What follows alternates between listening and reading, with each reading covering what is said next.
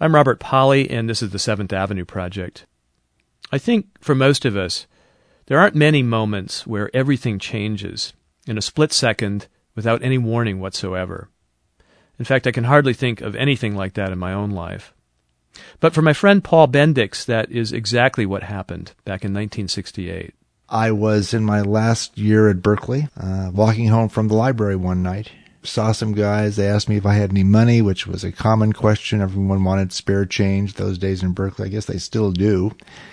The first thing I knew, something had hit my chin and it was a fist. I kind of reconstructed. And then I realized someone was pointing a gun at me and I tried to step into the light and I heard a shot and, uh, everything in my body collapsed. It was that fast. They shot him in the neck and Paul crumpled to the ground. The three muggers left him for dead. They rolled or kicked my body in, into some bushes and uh, ran away. Paul started moaning, and someone heard him and called for help. And though he was laying there inert, he was fully conscious the whole time. All these strange uh, impressions, you know, lying on the ground but unable to move so that your point of view couldn't change. I just remember everything still and just the light from the street light, then a sweep of a red light, you know, and ambulance got there. It was after he woke up in the hospital that he got the news. The neurosurgeon was there. He uh, he explained, you know, you've been shot in the spinal cord and you are paralyzed from the neck down, but you may not stay as paralyzed as you are. So there you have it. 21 years old and having to start over again with a badly damaged body. As the doctor suggested, Paul did in time regain some function, especially in his left arm and left leg, and he was able to walk for some years with difficulty with the help of a crutch. These days he uses a motorized wheelchair. Now, some of this I already knew as Paul's friend, but there was a lot I didn't know until I read his new memoir called Dance Without Steps. Paul Bendix is a terrific writer, and he describes the events in his life and the challenges of disability with great insight and wit and precision. The book is a series of essays that Paul originally posted on his blog over the last 10 years. And that's about how long it had been since I last saw him until I found out about the book and paid him a visit where he lives in Menlo Park. I wanted to get reacquainted, to learn more about his life, and to talk about his writing. I started by asking about that assault in 1968. Do you think about it much? Yeah. It's, yeah. It's been over 40 years. Right. And um, you know, the expression, you know, I remember it as though yesterday and so on. It's literally true. There's some things that just don't change, you know. Hmm. They never caught these guys. Never caught them. No. Three young. Three young guys. Three young guys. You saw them. They asked for change. You didn't have a chance to do anything. No. They hit no. you, and sh- one of them shot you. Right. Right. You were you were actually fully paralyzed from the neck down. Initially? I was fully paralyzed from the neck oh, down. That's right. So you recovered a lot. I did. Gradually, but I did. That's right. And you describe yourself now as a quadriplegic? You know, I'm a partial quadriplegic. Actually, there's a new word which is tetraplegic, which I it's I'm just too old a guy to kind of shift gears and use this use this new term, but I suppose that's that's the that's the more uh, contemporary word for it. Well, I know some people who are quadriplegics use the short term, the kind of diminutive quad. Right. So are you right. a tet? Yeah, yeah, and this is the Tet offensive, I, which also reveals my my, my age. um, yeah, uh, you know, uh, the the disability itself has also taken all kinds of ups and downs. I, I walked for many years. Yeah, when I knew you first, you walked with a crutch. That's right. And uh, there's a thing that happens to uh, partial high spinal cord injured people like me, which apparently is you just lose a lot of function in your 40s, as I did. So, um, you know, you and I knew each other, and I knew your story a little bit, but I never really asked you in detail. I always felt that would be intrusive. Like, Paul, what exactly happened? Mm. I mean, I knew that you had been shot when you were a student at Berkeley. Would it have been intrusive for me to ask you? And is there something about me interviewing the, you that finally allows me to ask that detail? You know, all these questions uh, tell me is um, how much I've evolved over the years. At, at that point, I might have felt uh, almost ashamed of what had happened to me, you know, and intruded upon. It's um, taken many years to overcome some of my self consciousness, and uh, really also to to kind of understand that the antidote to shame is openness. You Mm. know, I knew, you know, like I say, I, I knew what had happened, but well, I never thought of you as disabled. I know that's really kind of a weird thing to say. Hmm. I mean, I'd hold the door for you sometimes. I Mhm. wondered if you didn't mind that. Did you mind that when I hold the door for you? I was probably quite grateful. Actually, doors are very heavy, and they're also to both. If you if you just have one hand, and that one hand is on a crutch, opening a door Right. is really a really a pain. Well, what I mean by that is, of course, I knew that you needed a crutch. I, I knew that you had been shot. I knew that you had been partially paralyzed. But your personality was such that all that sort of disappeared in the background. Hmm. But for you, it was um, something you were very self conscious about. Well, in the course of a lifetime, I have learned to put people at ease. And although that's fine, it can sometimes be bad for me. You know, I need to remember when I am not at ease, and I can forget that in my efforts to make people around me comfortable, whatever that is, whatever it takes. So you're saying that the disabled guy is working double time to put other people at ease because you're under the impression that your disability puts them in an uncomfortable place? Uh, it's a little more complicated than that, even. uh, really, uh, I not only do I want to put them in a comfortable place for whatever reasons, when I kind of see them being uncomfortable, then I am more aware of my own disability. So, um, I can avoid my own disability by avoiding the reflection of my disability in other people's demeanors. There's undoubtedly a, a dance that goes on between the abled and disabled where, like, everybody knows, right? I mean, when it's a visible disability. Right. Yet nobody says anything usually.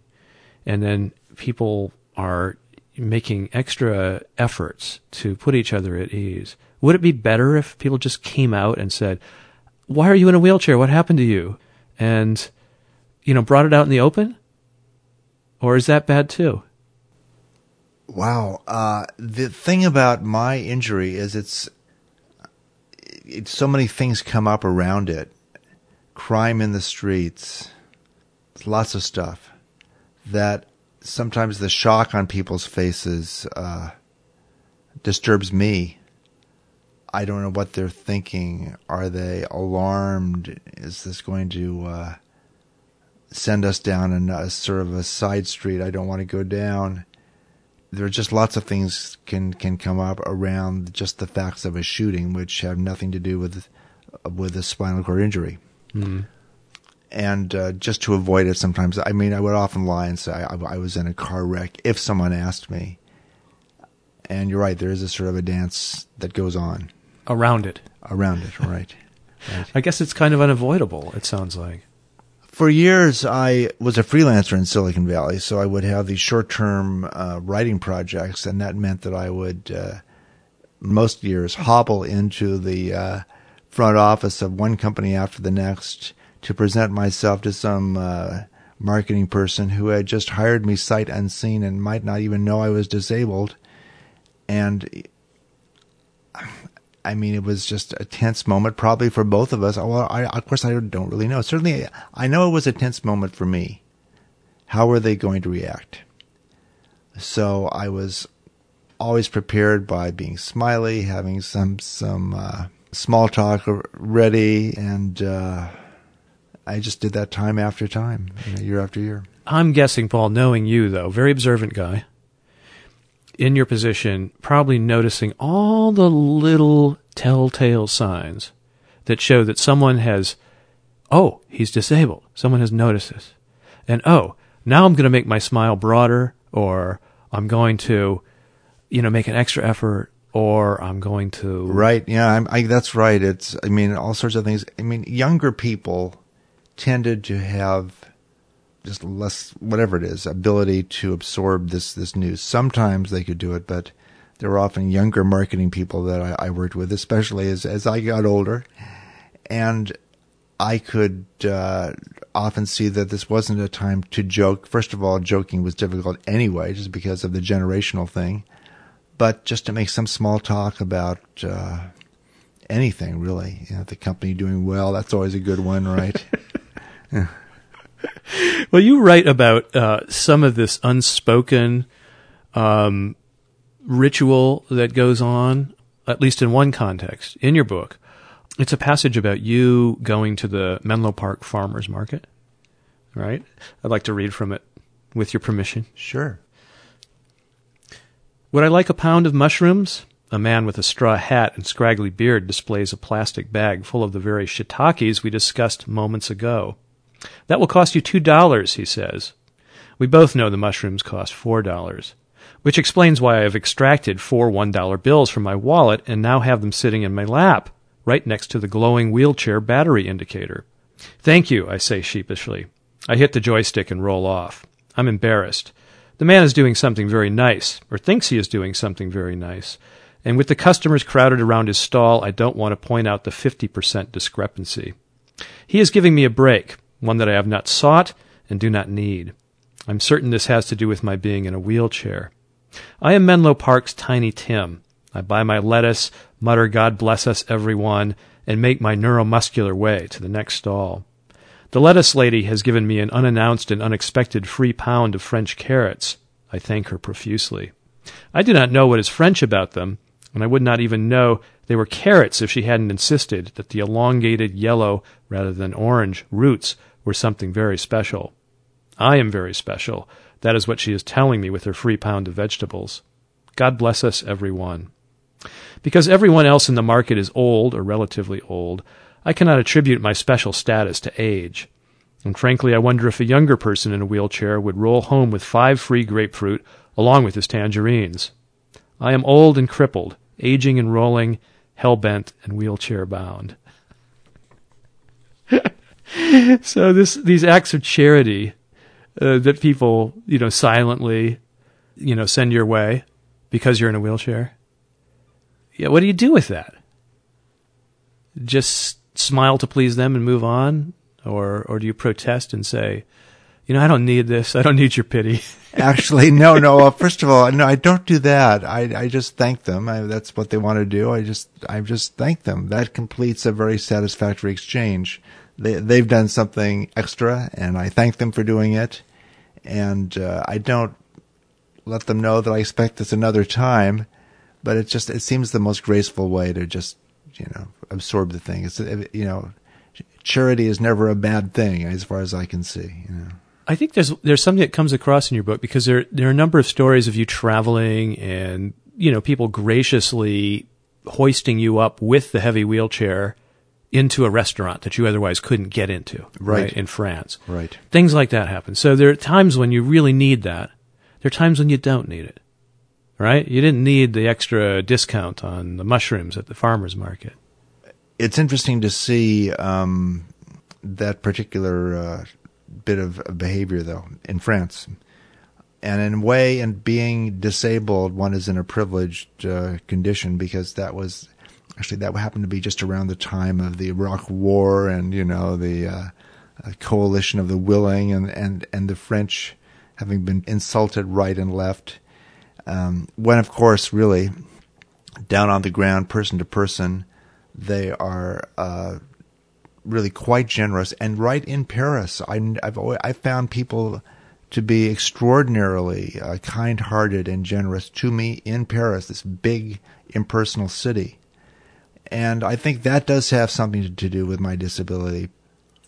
But um, that passage I just read uh, of you at the Menlo Park Farmers Market, it's carefully pitched between a certain gratitude and a certain uh, annoyance, right? I mean, that you are Tiny Tim, God bless us, everyone. You write elsewhere that you are your neighborhood's quadriplegic mascot. so Tell me about that that predicament. It sets me apart in ways that uh, I don't particularly like. But often that's just how things are for a while until people get a little more familiar with me. And, uh, you know, I've learned that although I don't like it, also not to make too big a deal about it and really, you know, not to protest, especially in a setting where I'm going to turn up again and again and again because this farmer's market is a weekly event. And, and over time, I can count on people getting more comfortable with me. And, uh, I've just kind of learned not to, uh, you know, make a big battle around each incident. Mm. And by the way, the book is arranged in the form of, of, essays which are dated. So that's the date they were written. Date they were written. Right. So they they were written over the course of seven or eight years, something like that. Right. Yeah, and then compiled into the book. Right. Um, and you did write this one about that night in Berkeley in June. Uh, right. When you were a student and when you were walking. Right. Home from the library and um, you know were mugged and shot. Um, page page fifty four, you know, I think. Fifty five, actually. Fifty five is it? Okay. yeah. Do you want me to read this one, or do you want to go read this for one? it? Yeah, no. It's it's kind of weird to read something so personal, uh, you know, and and do justice to it as a reader. Um, but I'm going to try. You got any money? At this, I smiled and shook my head. Everyone in Berkeley wanted spare change. Something collided with my chin. I took a moment to accept that it was a fist. Something salty filled my mouth, along with a loose piece of something sharp. The night, my brisk stroll, everything had stopped. The young men stood waiting. One of them grinned proudly. He was showing me something. It was shiny, silvery, like a cap pistol. Guns, real guns like the ones I'd seen on television, were dark, dull metal. I was not going to be fooled and stepped toward the safety of the streetlight. With the bang, which was not terribly loud, my step ceased. Things descended with the gravitational precision of a stage curtain. My puppet body slipped downward, strings cut. The head bounced, then settled in a field of black rocks, the view of an eye resting on pavement.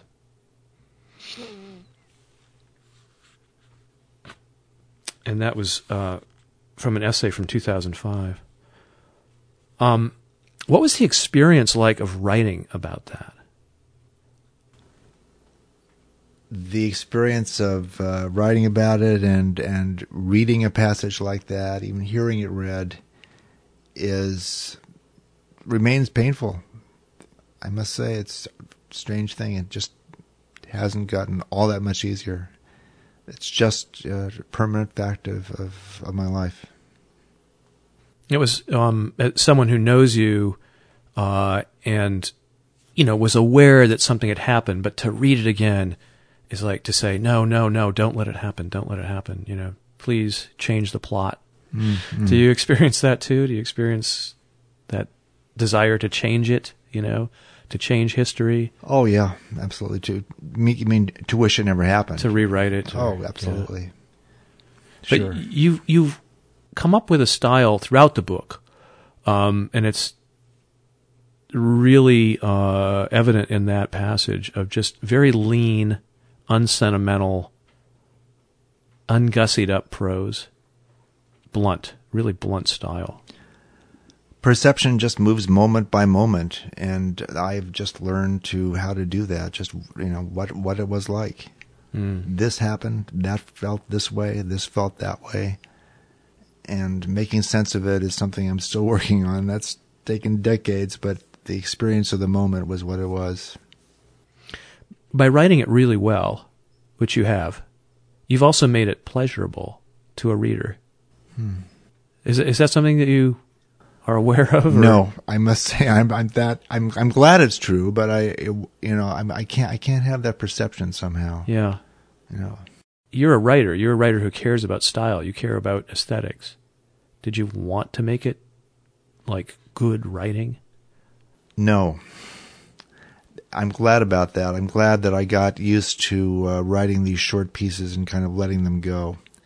I wanted to make it vivid I wanted to recall it as intensely as I could. That's all. Mm. There's an essay preceding your own shooting about an incident in a Spanish class you were taking. Right. You were in a play, an Andalusian like melodrama of some kind. and you were playing the brutal husband who shoots his wife, or the jealous husband who shoots his wife. And to amp up the realism during a rehearsal, you went out and got a, uh, a cap gun. Apparently, there was no prop gun to be used at all, right? And you got one, and so you you pull out the fake gun, obviously fake gun, to use in the rehearsal, and it really upset the student who was playing your soon to be deceased wife. Mm-hmm. But you include that in the book. I do. And you and you describe yourself unflatteringly as being very insensitive to her. Right, right, And then not long afterwards, you were shot. right. What what connection are you making there? I'm not sure, and and it's a very good question, and it's it's something I'm working on myself. And you know, you don't answer all these questions. I mean, my my sense is that there's some continuity of story there, and it just was part of the story somehow. I can think about it and speculate a little bit. I was angry. I'd been hurt in an experience with a woman. I actually had been hurt in an experience with my mother, but that that's a a bigger story. I certainly had a lot of um, undigested, sort of uh, um, unconscious anger, and uh, the unwillingness to kind of uh, accept the emotional reality of what it was like being shot by a, a, just a prop gun by that woman. Uh, might have something to do with my overall mental state when I was shot. And I can't at this moment take it much beyond that, but it's, it, perhaps it's a story that's unfolding within me. Hmm. But for sure, Paul, you weren't you weren't being punished when you were shot for having done No, no, this thing that was inconsiderate. No. Um, I don't know. Absolutely, I quite agree. And uh, besides, there's no the, the the things are way out of scale. Exactly. So it wasn't But- karma. No, it wasn't karma, but um, the, the state of awareness does kind of haunt me a little bit. What what level of awareness did I have at that moment? Um, you don't have an essay in here about the days and months after the shooting, the recovery.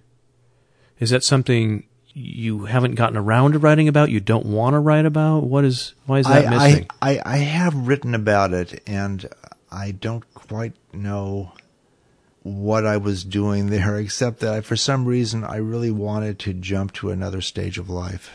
yeah. I wanted people to know somehow how I, how my injury occurred, the era of my life in which it occurred, and then I was quickly moving on to what it's like to be not uh, recovering uh, from an injury, but to have quote recovered, and to be living in midlife with an injury. I, why that is? I mean, for example, take the story of of Gabby Giffords. There is a sort of uh, almost ritualized tale that we tell around these things. With certainly, there's the horrifying experience of being shot. There is the struggle to recover, and um, then the story tends, to, at least in the popular mind, to kind of begin to peter out. How is she doing? What's the story now? Is she fully recovered? Is there a quasi happy ending by now? And the story I, I would predict for her, for anyone who's had a traumatic injury, was is going to span many decades. There's a lot more to come. Uh, you know, decades of, of adjustment. It's only in the last few years that, uh, in talking to various people, I've gotten a sense that uh, I have some post-traumatic stress, you know, type symptomology. Uh, what that looks like, I don't really don't know. I'm of course awfully close to it, but someone pointed out to me one time that I I'm a bit li- like a, a you know combat veteran. I've been shot, but I don't have the support of say veterans around me. I'm kind of a you know it's, it's a sort of lone experience. hmm The mass media loves a complete recovery and a happy ending, right? It loves a bouncing back from adversity story. Well, Put- I putting would, it all behind you story. Yeah, and and uh, maybe a, a focus on sort of short-term heroics. Exactly. And uh, you know, actually, human life for almost all of us takes some heroism. I think you know, and uh, with a disability, there's just a particular flavor of of this bigger picture. Let's say. Yeah. Do people say though, "Oh, Paul, you're so brave"? yeah. And how does that feel when they say that? I have to kind of watch it a little bit. I, I tend to be a little bit dismissive of such responses, but uh, I'm I'm kind of learning to just say thank you. You know, there's probably a bit of truth to it, and yet I kind of like the idea that you know I am united uh, in the um, you know family of, of brave people, and uh, lots of things take bravery. I, I, I, like the more kind of uniting aspects of the disabled experience rather than the ones that kind of set me aside or even elevate me. One thing I noticed in your book, and by the way, your your book is not sugar coated in any way, and I don't know whether that's a conscious decision. I'm never going to sentimentalize. I'm never going to embroider. Another title could be "No Illusions." well, right. I, I I do hope that what. Um, softens the blow is a bit of humor here and there. Okay. Oh, and that, and, and also uh, the consolations of truth itself. Hmm. I mean, it's it's a comfort in a way when someone refuses to water down, dress up, and otherwise avoid things we all know to be true. Like, you know, it's really clear in this book that being a tetraplegic is hard right? Little things are a struggle. Right. That's true. Little stuff. You and right. I took a short walk outside your apartment. You were working really hard to walk a short distance. Right. With my help. And, and what you don't know is that when I was rolling out to meet you, I dropped my cordless phone and, you know, I managed to roll over it. And, uh, you know, then I had to back up and find it. And then I had to lean over and pick it up. And things like that are just maddening throughout my days. And uh, they haven't, I must tell you gotten any better over many years. Um, Paul, you um you dictate now using voice recognition software. You're not typing anymore. I, I'm really not. No. Okay.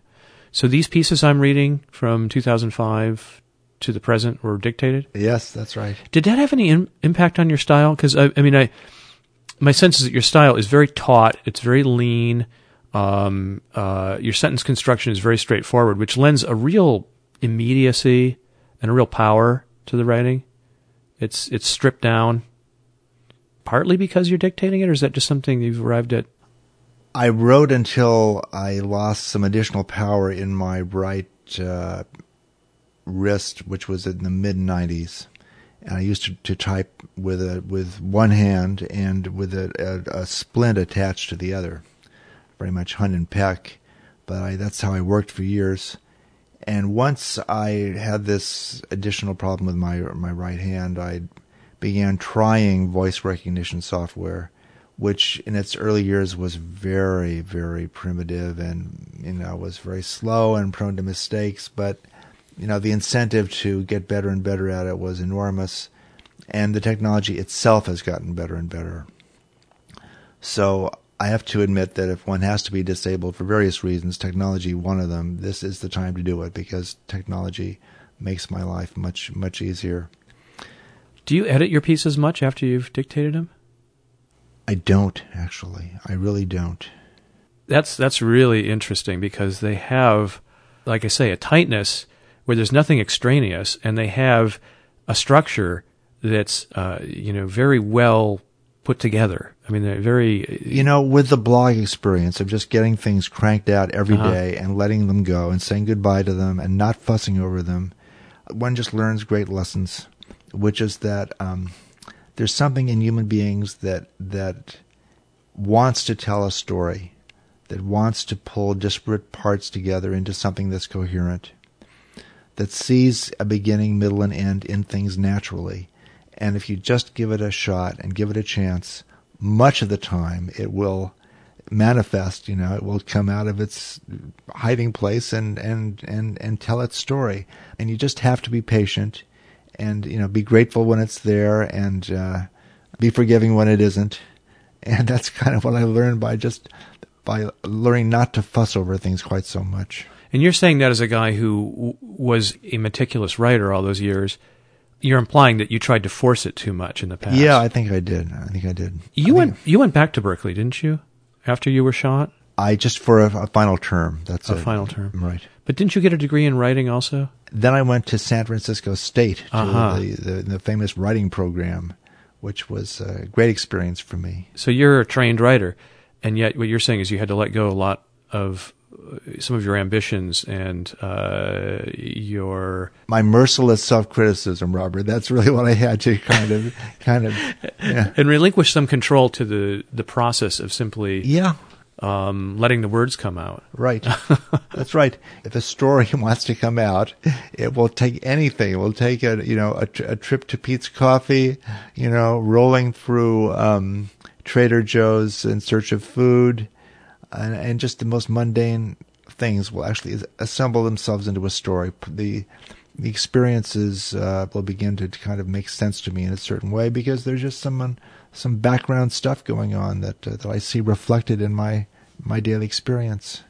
That's that's beyond writing. To me, that that celebrates life in some some, some mysterious way. Um, in another essay, and a lot of these are about traveling. You do a lot of traveling. A trip to New Orleans.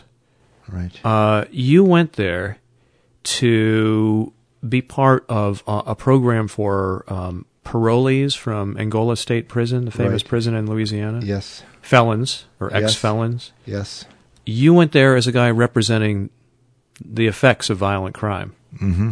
Exhibit A, Yep. a guy in a wheelchair who was shot, Crime paralyzed, victim. Right. crime victim. Um, you don't tell us in the essay what happened in those three days with these men. You hint Well, that it I, was I well there there are are two important things there. One is that what I chose to to write about was a very powerful experience that happened in a coffee shop, not in these workshops with the prisoners. And the you know stories come at us however they come, especially if you're in a sort of heightened mood as I was, you know, confronting men like the ones who had shot me. the th- the three young men who shot you were black. They were black. The inmates or the parolees you were dealing with were were almost entirely black in in in uh, in Angola, and um, you know, honestly, within a very short amount of time, remarkably short amount of time, as I heard their stories, I f- truly felt I had more in common with them than than than not in common with them. These people had been through horrible things.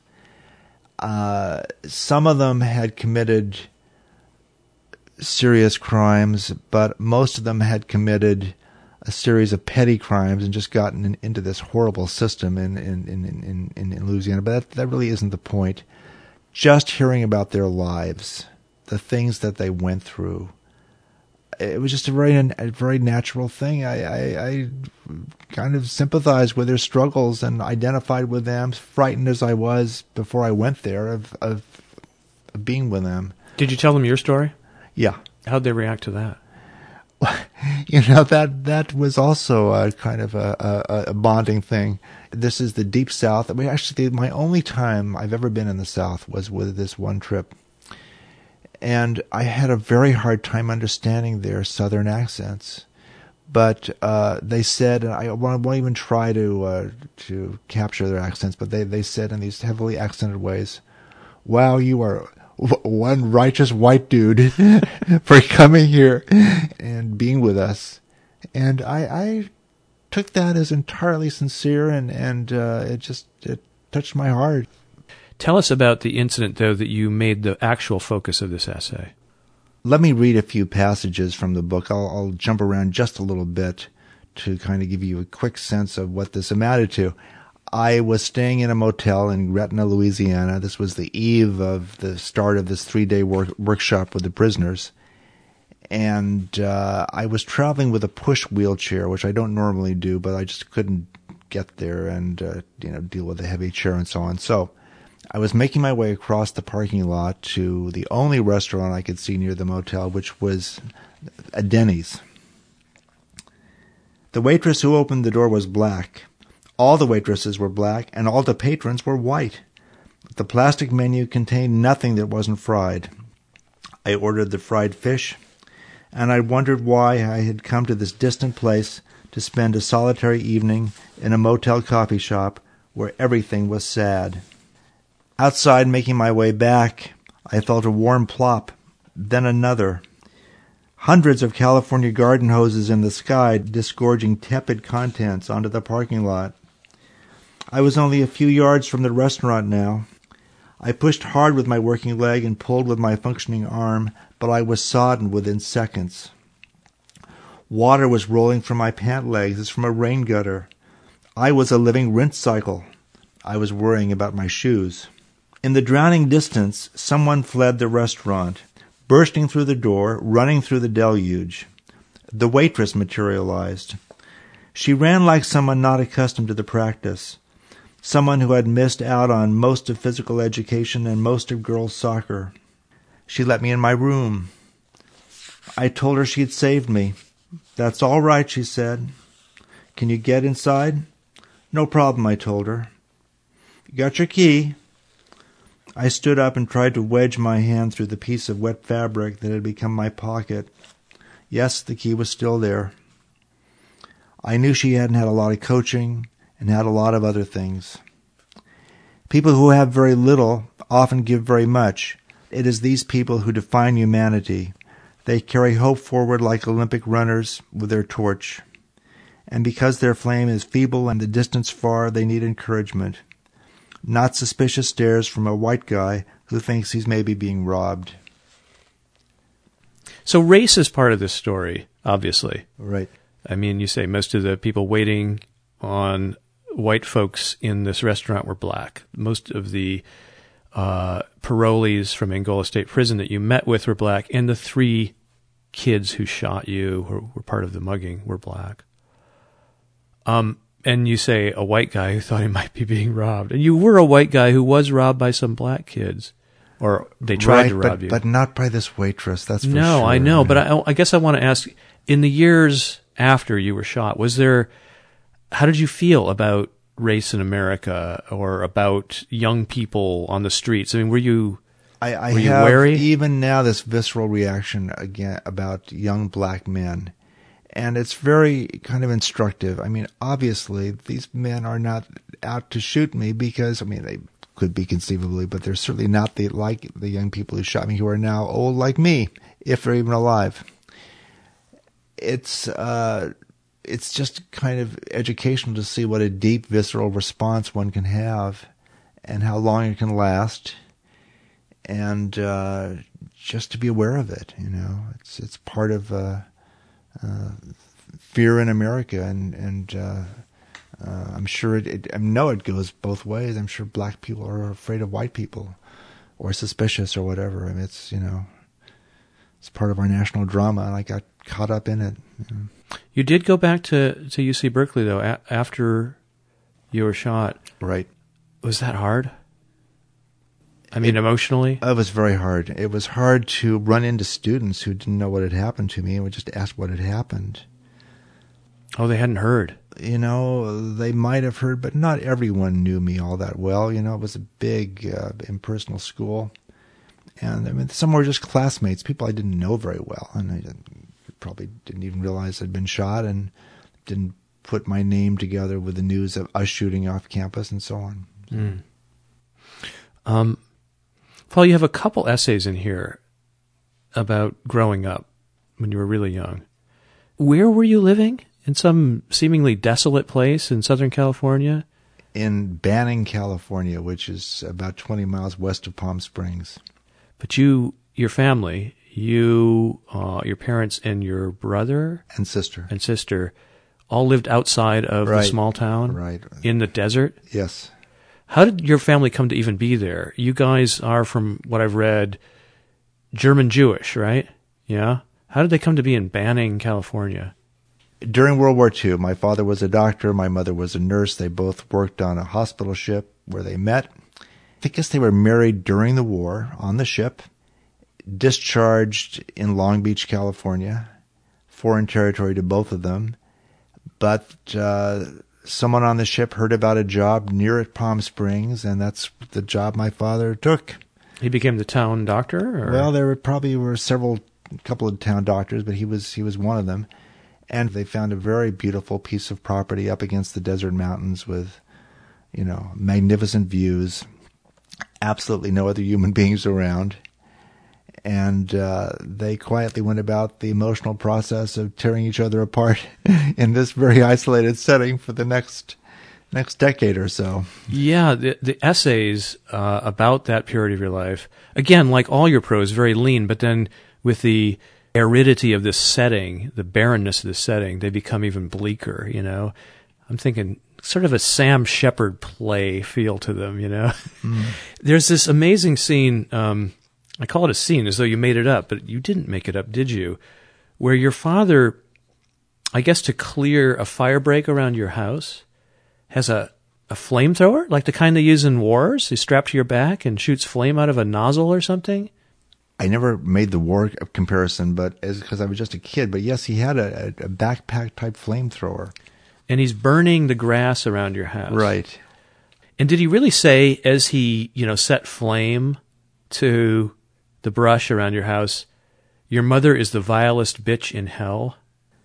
he had a way of saying things like that, right? And and and and for some reason, this was a, a pastime of his, you know, quote unquote, burning the weeds to uh, keep uh, fires away from us. That was always the justification.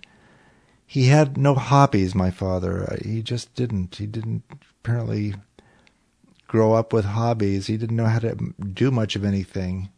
But he taught himself a few things, and, and weed weed clearing or weed burning was one of them and it was his pastime. And for a kid, you know, you have no critical uh, sense of things, and you know, just this is what I thought people did. While talking about their wife. Uh, oh yeah, yeah, talking about his life in general. Mm. Bitterly though. Yeah, yeah. Wow, what kind of doctor was he anyway? He was uh, an internist. Oh boy! And, and, then your your parents divorced, and, and you and your um, siblings lived with him. Uh, my sister lived with my mother. My brother oh. and I lived lived with him. But you you lived in an apartment above his doctor's office for a while. That's right. We uh, did. We in did. in Banning. Yeah. Wow. yeah. So I bet you couldn't wait to get the hell out of there when you reached a certain age. It made me independent in some some way. You know, it, it just did. I, there was no home to kind of cling to and uh, I mean there was no nest to stay in, so I forced a kind of kind of independence. Hmm. You know. Um, one thing I, I learned from your book is that you were just getting started really in this whole relationship thing with women. Yeah. When you were shot, and so right. you had to s- learn your chops, learn, you know, about sex and everything, right? Yeah. You know, after yeah. your injury, right? Um, and you you did because I mean, you, I know you've been married a couple times. You had yeah. you've met some pretty wonderful women, you know, and one of them, the one to whom this book is dedicated, was Marlou. Right? Is that how you pronounce her name? Yes. Yes. Tell me about Marlou and how you met her, because she comes up in these essays, but I don't know anything about your history together. Well, I met Marlou in the in the late '90s. I had I was divorced in the early '90s, and just you know at a, at a stage of things in which I was feeling uh, more uh, together about myself, and I just happened to meet her through some friends, and she had uh, wonderful qualities. Uh, she had a, a very a very big heart, and she opened my heart I can't exactly say how that happened or, or why it happened, but it must have been ready to happen because it, it did. We had a good life together. We both enjoyed traveling. We did quite a bit of that. And uh, we went through all kinds of ups and downs, and we were sometimes hard to understand each other. We had different politics, for one thing and yet somehow our, our struggles just brought us closer. Uh, and at a time when things were really, um, really very good, she was diagnosed with uh, advanced and very aggressive colon cancer, which is bad enough, but it was an aggressive form of, of a bad disease. And within uh, less than three years, she was dead. The experience of loving someone and being close to someone who's dying has no precedent in my life. I, I kept thinking about it, or at least shortly after Marlou had died, that this is su- such a strange thing because it's the one thing that everyone can count on, which is death and being around death. And yet, had the feel of being completely unprecedented in, in human experiences. No, no one had gone through this. I remember the only thing I really read at the time that kind of made sense to me was a, a short book by C.S. Lewis about the death of his wife. I remember how much uh, he described it being like a constant state of anxiety, almost a feverish state. I, I was really just knocked totally off my bearings for a long, long time and yet the time the, the, the years during which Marlou was dying, uh, I, I, did I did lots of writing. It was very important to me. It helped me stay sane. Matter of fact, I'm reading about Marlou in your essays and the fact that she's been diagnosed with cancer and that it's terminal. And I'm thinking, it's so effing unfair, Paul. You already paid your dues. You shouldn't have to go through this it's not about being fair. That's for sure. That's one thing that's very clear about life. It's not. It's about something else. Yeah, I know. Who, know, who knows what it is? No, I know my reaction was stupid, but no, no, no, no. I, that's that's. Did you feel that way too, though? Like I already look. I already survived a near-death experience. I've, I've suffered enough. I, you know, that's a kind of a more. You have to be more outside the experience to have mm-hmm. that that judgment. People around me, I'm sure, had that had that feeling in spades. But I I was just aware that this was the next thing I I had to do, which was I had to be present during this woman's um, final years. I think you describe yourself in the book at one point as trying to be a barely practicing Jew or something like that. I mean, I'm curious to know: is God in this picture at all? Like, um, Jews are in this picture. Let's let's say. After Marlou died, uh, some people from this uh, Reconstructionist congregation in Palo Alto that I belong to came over for a shiva, you know, which is uh, mourning, a mourning, ritual, yeah. And I had never participated in one of these at, at at either end of the experience.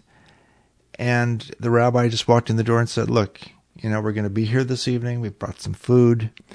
You can hang out in your office if you want to. You can come out if you want to. It doesn't matter. It really doesn't matter. Do what you want to do. This is your evening. And, uh, you know, it was one of the most permission giving, liberating uh, moments I think I've I had around Marlou's death it, it is a it is a ritual designed for introverts. I'm I'm I'm convinced. You know, you need permission to be alone if you want to. I, I, I was I was glad that I was a, member of a, a small community at that point. Reconstructionist, what's that mean? Uh, Keddem congregation in, in, Palo Alto is one of uh, several congregations like it. While hardly being an expert in the area, I would say that um, it's participatory. There's only a part-time rabbi. Services are often led by uh, uh, someone who isn't a, a rabbi. Uh, women certainly have uh, very equal status within the congregation. Uh, there is a general belief that uh, you know Jews are among the, the the chosen people of the world, but not the only chosen people. And so, is this more liberal even than Reform Judaism? Or is it uh, somewhere in oh, between? Oh, I think one might say that, and and yet, um, I think because there's so much do-it-yourself stuff around it, and uh, there's so much so much volunteerism that everyone everyone's actually quite paranoid about trying to keep keep to, to ritual, you know, to to you know read Torah accurately if you can do that, and uh, you know. Uh, not throw tradition out the window completely. Hmm but it is a. It, I would say that we're a very liberal, tikkun olam, you know, heal the world oriented uh, group of people. Hmm. Um, there is another passage I'd like you to read. This takes place um, during a cruise that you and Marlou took on the Queen Mary II, the huge ocean liner, across the Atlantic. You know, like Kate Winslet and uh, Leonardo DiCaprio Right. without the iceberg. Well, you know, really, I mean, all, all kidding aside, there was a feeling of an iceberg uh, really with us because I was with a dying woman, and this this North Atlantic crossing was something we'd never done before. I'd never been on a ship before in, in, in my life, but I go to England frequently. I've got lots of family there, and it seemed like something to do. I'd sort of vaguely always wanted to do it. And uh, once we were on board the ship, we really enjoyed it, and it was a, a great discovery. So there's a lot of uh, formal dining and stuff that goes on on board this ship, and uh, I thought I'd just read this passage from uh, one one particular evening. This is in the ballroom. Right uh, after dinner one night, there was a dress ball, and uh, you know of all the things that a, a partial quadriplegic is not e- equipped for, this is one of probably one of the most uh, obvious. Nonetheless, you know Marlou had on a beautiful dress, and uh, she was a beautiful woman, and um, the poignancy of all this was just hammering me moment by moment that particular night. While the band played vintage material from Tommy Dorsey to Sting, Marlou and I found a table at the edge of the dance floor. I knew what I had to do. I knew this black and white evening meant a lot to Marlou, and in some different way, it mattered to me. Just that we were here, alive and together. And it had taken sixty years for me to get here, and something similar could be said of everyone else. Marlou didn't need a gentleman escort right now, for I could stand up from my wheelchair, hold her in my arms, and dance the dance of the paralyzed. The latter involves rocking back and forth, swaying with the music, and keeping the backs of my thighs in fairly constant contact with the edge of the wheelchair cushion just for neuromuscular orientation. The ship was swaying too, very slightly, and one needed to be careful, but not too careful not too full of care about who was watching and whether or not I made a quadriplegic spectacle of myself, pathetic in my efforts, grotesque in my failings. So that sort of care would have to go away. What I cared about right then was Marlou, and me and Marlou, us the couple. And we deserved a dance. So I was up and swaying and part of the dance floor action, and I had no capacity for the cha-cha, and I had no regrets. You know that's a tear-jerking passage, Paul. It is actually for me, even at this point, you know, uh, it is it is a, a, very very poignant moment in my life, and I'm glad that I uh, mustered the courage to do this seemingly small thing. A lot, you know, the the world of someone in a in a, in a wheelchair is is small in a sense and uh, small acts actually sometimes require lots of effort, as that one did. Paul, just want to thank you for for the opportunity to get to know you better. Well, thank you, thank you. I I got to know myself better in this experience, and I'm just delighted to see you with this program, Robert, and to make contact with you again after all these years. It's great. So let's keep in touch. For sure. Great. Thanks, Paul. That was Paul Bendix. His new book of autobiographical essays is called Dance Without Steps. This has been the Seventh Avenue Project. I'm Robert Pollie, and I'll be back next week. We are always online at 7thAvenueProject.com.